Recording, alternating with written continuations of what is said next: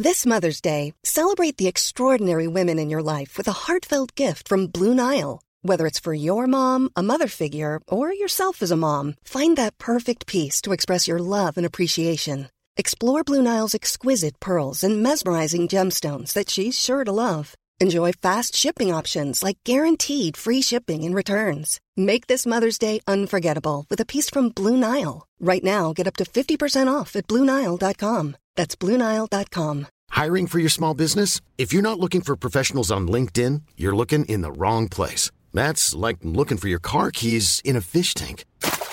LinkedIn helps you hire professionals you can't find anywhere else, even those who aren't actively searching for a new job but might be open to the perfect role. In a given month, over 70% of LinkedIn users don't even visit other leading job sites. So start looking in the right place. With LinkedIn, you can hire professionals like a professional. Post your free job on linkedin.com slash people today.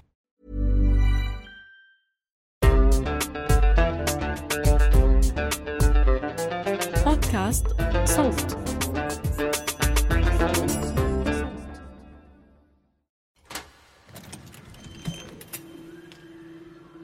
لما أتذكر طفولتي أكثر شيء بيخطر على بالي العطلة الصيفية بحكي عنها دائما بعيون نستولوجية وخصوصا أنه كانت عند بيت جدي بسويدة جنوب سوريا.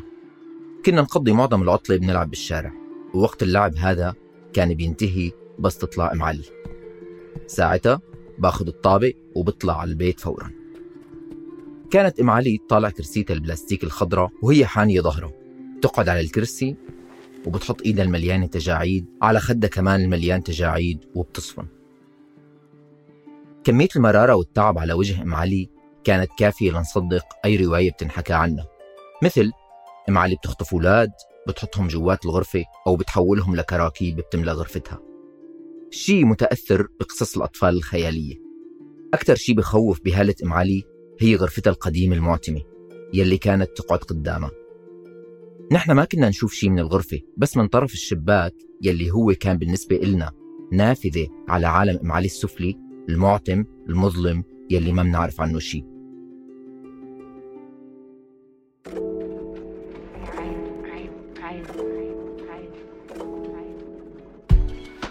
مرحبا أنا تمام بقدم لكم هالحلقة من بودكاست طيب. بنستكشف فيها مصطلح غرفة المقاطيع يلي سمعته كتير وأنا طفل وارتبط بإم علي يلي رح أرجع صادفها كمان مرة بعد ما أكبر بوجوه نساء غيرها.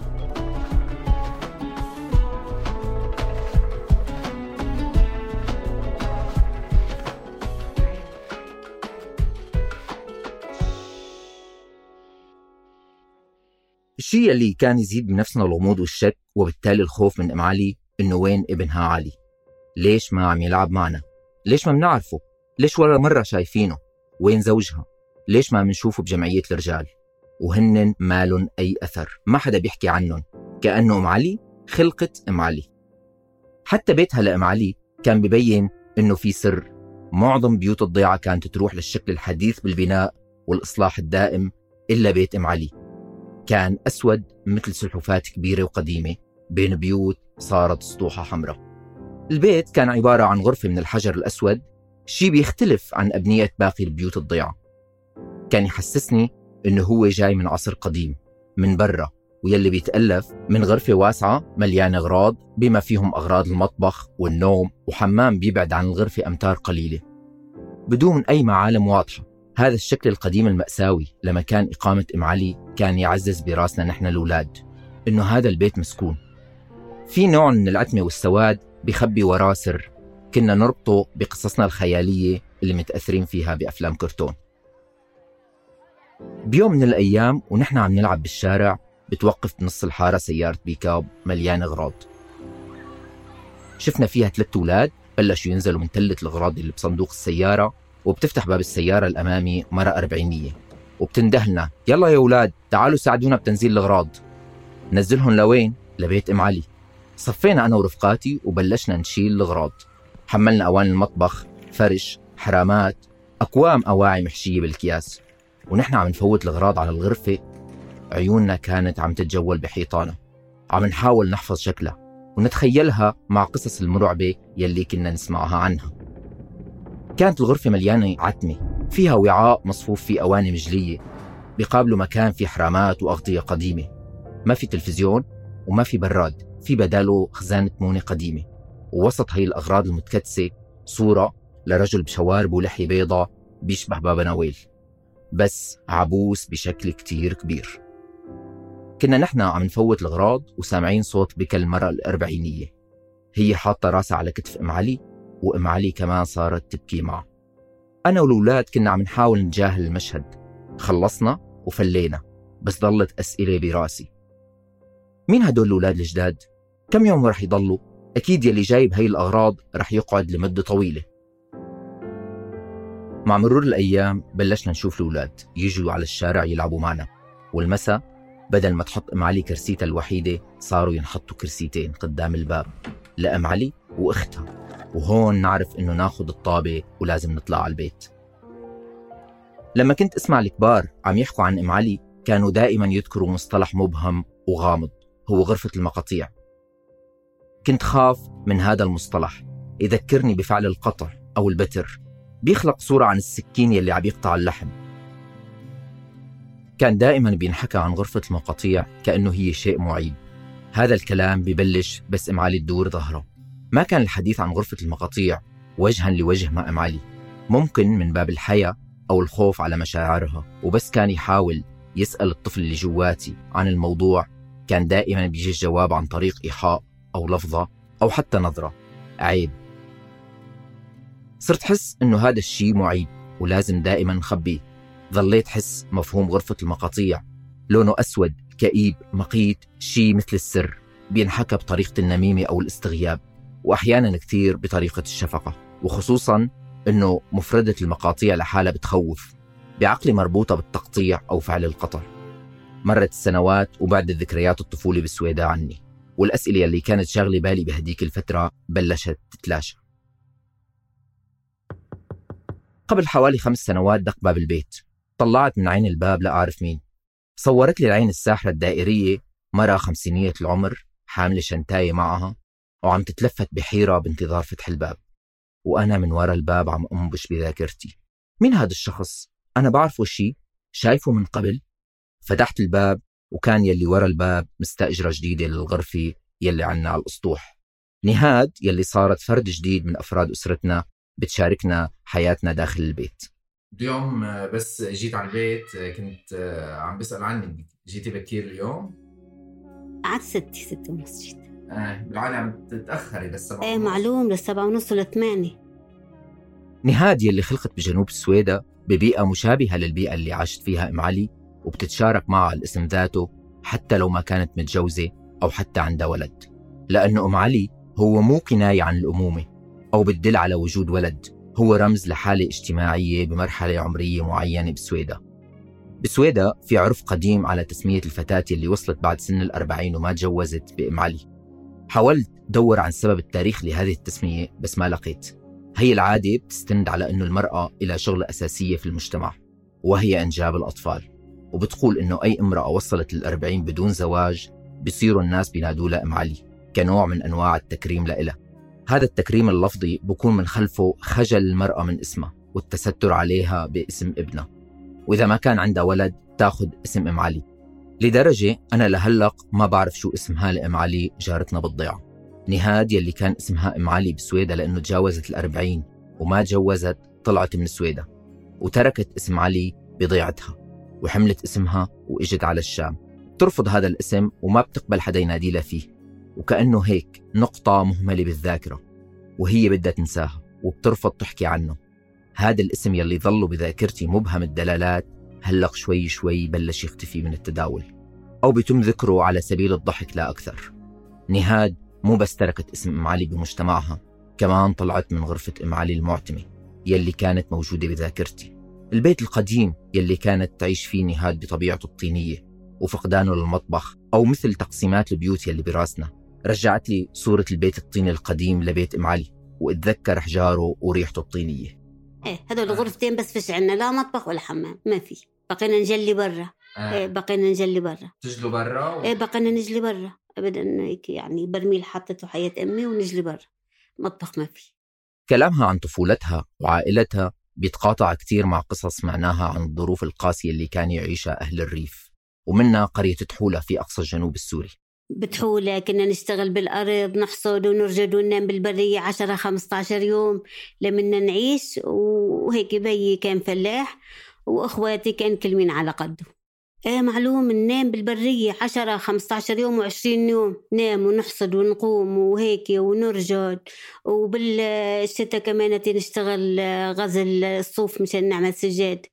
الطفولة اللي عاشتها نهاد وأنا بشوفها قاسية كان بيتخللها كتير من القصص. آه، حياة الطفولة ما بعرف شو حياة الطفولة. نروح المقاهي نسهر لعب يجيبوا لنا فستان يجيبوا لنا ما في. ما في. لا مصروف ولا شيء. ما في. حياتنا كلها هيك بسيطة كثير يعني. انت تعلمتي وبعدين تركتي المدرسة أو لا؟ لصف السادس لأنه ما في ممنوع البنت تطلع لبرات البيت عيب تطلع البنت آه، تروح تشتغل عيب عيب عيب. لمنه وصلنا لهالمواصيل هذه. الحصيدي والرجيدي نروح الساعة ثلاثة بالليل نرجع الساعة 12 ناكلنا لقمة ونرجع على الأرض والأرض البعيدة اللي على حدود الأردن ننام غاتي أيوه. مو أنا بس أني كل بنات القرية هيك كل معدومة عنا نسواننا بناتنا أولادنا كلنا الأطفال كلها ممنوع يعني ما محرومين من كل شيء من كل شيء محرومين. وكنتوا تشتغلوا بهي بكل أنواع الزراعية كل يعني؟ شيء أختي بقت تسوق التراك اخواتي يعمروا تروح تعبي حجار آه، معتزين مي نفك التروليا ونرجع نروح كمان نفس الشيء نعبي مي ونجي ونحن نساعد اخواتي مشان نوفر عليهم Many of us have those stubborn pounds that seem impossible to lose, no matter how good we eat or how hard we work out. My solution is PlushCare. PlushCare is a leading telehealth provider with doctors who are there for you day and night to partner with you in your weight loss journey. They can prescribe FDA-approved weight loss medications like Wagovi and Zepbound for those who qualify. Plus, they accept most insurance plans. To get started, visit plushcare.com slash weight loss. That's plushcare.com slash weight loss. How would you like to look five years younger? In a clinical study, people that had volume added with Juvederm Voluma XC in the cheeks perceived themselves as looking five years younger at six months after treatment. Look younger, feel like you. Add volume for lift and contour in the cheeks with Juvederm Voluma XC. Reverse signs of aging by adding volume to smooth laugh lines with Juvederm Volure XC. For important safety information and to find a licensed specialist, visit juvederm.com. That's J U V E D E R M.com. Not for people with severe allergic reactions, allergies to lidocaine, or the proteins used in Juvederm. Common side effects include injection site redness, swelling, pain, tenderness, firmness, lumps, bumps, bruising, discoloration, or itching. There's a risk of unintentional injection into a blood vessel, which can cause vision abnormalities, blindness, stroke, temporary scabs, or scarring. Talk to a licensed specialist to find out if it's right for you. نهاد كبرت مع عائلتها وتشاركت معهم كل الأحداث والقصص يلي بتمر فيها أي عائلة باستثناء شيء واحد يلي هو الميراث نهاد كانت مثل كتير بنات من السويدة يلي بينحرموا من الميراث فقط لكونهم بنات على اعتبار أنه البنت رح ينتهي بهالمطاف على بيت زوجها ولازم تتخلى عن حصتها بورثتها لصالح أخوتها الذكور. بس نهاد اللي ما تزوجت لقت حالها بين خيارين إما تعيش بغرفة المقاطيع أو تطلع تحسن ظروف حياتها. هي اسمها مقاطيع هي لازم ما تنقال هيك يعني لأنه مدته في أخواته وهيك مش لازم تنقول لأنه غرفة المقاطيع. هذه إذا عندي مثلا خوات ثنتين مجوزات إذا طلقوا ولا شيء بيرجعوا عليها. هذه اسمها غرفة المقاطيع. بس بيرجعوا عليها ولا مصروف ومصروف ما حدا بيقدر يصرف عليهم ولا شيء. وعندنا غادي ال- مثلا إذا أنا بدي أرجع من بكرة الصبحيت إذا ما كملت زيي ما حدا بي بيعطيني مصاري. بهالجلسة اللي سجلتها مع نهاد كنت عم حاول أفهم منها العقلية وراء حرمان البنت من الميراث والاكتفاء بإعطائها بيت أو غرفة. كمكان تقدر تعيش فيه وبدون الحق بامتلاكه باع الميراث لانهم ما بيورثوا البنت عندنا بالجبل ما بيورثوا شيء لأنه قال إذا بدها تورث مثلا متزوجة بدها تأخذ للغريب والغريب لا ما بيصير أيوة. آه ما آه. بيصير إنه ي- يورثوا للغريب آه ونحن كمان بس هيك حلوان يعطونا لك الهديه 200 ألف بس حلوان بعت الأرضات كيف صارت هي القصة؟ صارت إجوا بدن اللي بده يتجوز واللي بده كي قاموا بيع الأرض بكثير يعني رخيص. أيوه. إيه على أساس ن- نحن بيطلع لنا كل آه، شابين البنت. إيه ما أعطونا. أيوه. هي حسب الشرع؟ إيه حسب الشرع ما ما بيورثوا عنا بالقرى. شيلي جملة ما بيورثوا عنا بالجبل يلي بتحكيها نهاد وبتتشارك فيها مع عدد كبير من النساء. تستند لعرف عشائري بقول بحرمان المرأة من الميراث بحكم أنه ما يطلع الميراث خارج العائلة نتيجة لشكل العلاقات العائلية والاجتماعية المبنية عليه المجتمع. هذا العرف الاجتماعي بحرمان المرأة من الميراث وجد مدخله للدستور السوري من خلال المادة الثالثة من قانون الأحوال الشخصية. وبهذا الشكل سمح للدروز يلي هن معظم سكان سويدا إنه يعملوا محاكم مذهبية خاصة فيهم وهي المحاكم تأخذ الوصية بعين الاعتبار. بينما بقية المذاهب الإسلامية هنالك قاعدة فقهية بتقول لا وصية لوارث وبهيك بيتم حرمان البنت من الميراث عن طريق تنفيذ الوصية أو إجبارهم بالتنازل عن حصصهم وبيتركوا للبنات يلي ما بيتزوجوا أو يلي بتنفصل عن زوجها بيت أو غرفة تعيش فيه. بس من غير ما يكون له الحق انه تتملكه أو تورثه وإذا ما كان في وصية بتقول غير هيك في معظم الحالات بيتم إجبارها على التنازل عن حقها بالميراث. واللي ما بتقبل هي حرة خلص بيقطعوها أهلها وأخواتها ما بيقعدوا يحكوها ولا شيء هلق عنا أختي نحن اللي ما ما كان جوزها يقبل قال لي يا بيعطوني ورثي كاملي مثلا من عند أخواتك يا أما بطلقك. صار لها أربع سنين ما بتحكي معنا. أيوه. إيه. بسبب الخلاف بسبب على- الخلاف الورثي. بيصير الحكي بالميراث أو الورثة تابو اجتماعي ممنوع ينحكى فيه مثل تابوهات السياسة والجنس. شيء إذا بدك تشير له دغري بيطلع كلمة عيب. والبنت يلي ما بتتنازل تنوصف بالطمع أو الخيانة لأسرتها وأخواتها. والبنت يلي ما بتتزوج أو المطلقة مثل أختها الأم علي ترجع حاملة أولادها وحقائبها المليانة خيبة لبيت المقاطيع. وهي التسمية بتشير إلى المكان الذي يعود إليه الإنسان عندما تنقطع به سبل الحياة. نهاد ما تزوجت وبقيت ببيت المقاطيع بعد وفاة أهلها. قررت تترك البيت وتجي تدور على فرصة عمل بالشام بالخياطة. ليش قررتوا تجوا من ال- من البلد؟ من البلد من الجوع ما في حياة بيي كان فلاح وبطلت الدنيا تشتي مزوط ما في. آه، ما في مزوط لنحط بالتراك ليفلح الأرض. ويد عاملة ما عاد فيه. أيوه. جينا آه. عادة آه. لهن هيك نشتغل ونعيش. آه. وانكتب شيء آه، باسمكم بالأرض أو بالبيت لا أو شيء ولا شيء ولا شيء فيش غير هالبيتين هذول بعد طين وحجر أزرق صح من برا بس طين وما فيهن فرشة من جوا. أيوه. باقي الأرض توزعت على الشباب توزعت العرف. على الشباب وكل مين أخذ حصته. أيوه. هذا بحكم العرف إيه الاجتماعي. بحكم العرف الاجتماعي. الخيارات الصعبة اللي مرات تنفرض ياخذها الشخص بالابتعاد عن المكان اللي عاش فيه وخلق فيه بسبب أعراف بتطرده. أسباب هذا الطرد تاخذ أشكال عديدة مثل العامل الاقتصادي الضاغط بسبب حرمانك من الميراث بس لأنه هيك جنسك. وهذا الطرد بتسهله القوانين يلي ما بتعطيك حقك مثلك مثل باقي إخواتك يلي تقاسمت معهم. الأكل والشرب والطفولة بس بتميزهم لأنهم ذكور. وأنا عم أحكي مع نهاد كان دائما حلمها أنه ترجع على البيت حتى لو ما كان إلها. إيه الغرفتين هذول اسمهم المقاطيع بعدهم طين طين كلهم إيه بدي ظبطن وهيك يعبقوا البطون بس ما في معي مصاري لاعملهم أيوه. وظبطن وهيك إذا بدي أرجع من بكرة الصبحيات ما فيهن رغم وجود جمعيات ومنظمات داعمة لحقوق المرأة بسويدا إلا أنه ما في إحصائيات دقيقة للنساء اللي حرموا من الميراث. والحقوقيين والمهتمين بالمجال النسوي بيقولوا أنه هذا الوضع شائع لكن دائما بتم التستر عليه وتغليفه بالعيب. صورة الخوف يلي كنت عم شوف فيها أم علي هلق بعرف أنه هي الصورة كان راسمها المجتمع والعرف الاجتماعي وأنه في كتير نساء هن أم علي بس بتضل قصصهم حبيسة الحيطان القديمة يلي معلقة عليها صورة الأب وكأن شيئا لم يكن.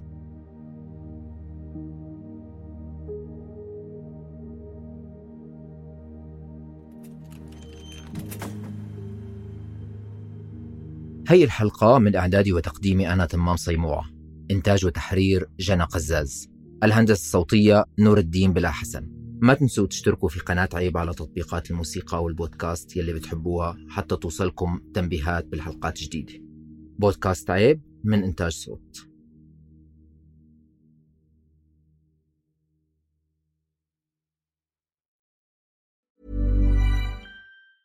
Mom deserves the best, and there's no better place to shop for Mother's Day than Whole Foods Market. They're your destination for unbeatable savings, from premium gifts to show-stopping flowers and irresistible desserts. Start by saving 33% with Prime on all body care and candles. Then get a 15-stem bunch of tulips for just $9.99 each with Prime. Round out Mom's menu with festive rosé, irresistible berry chantilly cake, and more special treats. Come celebrate Mother's Day at Whole Foods Market. Even when we're on a budget, we still deserve nice things.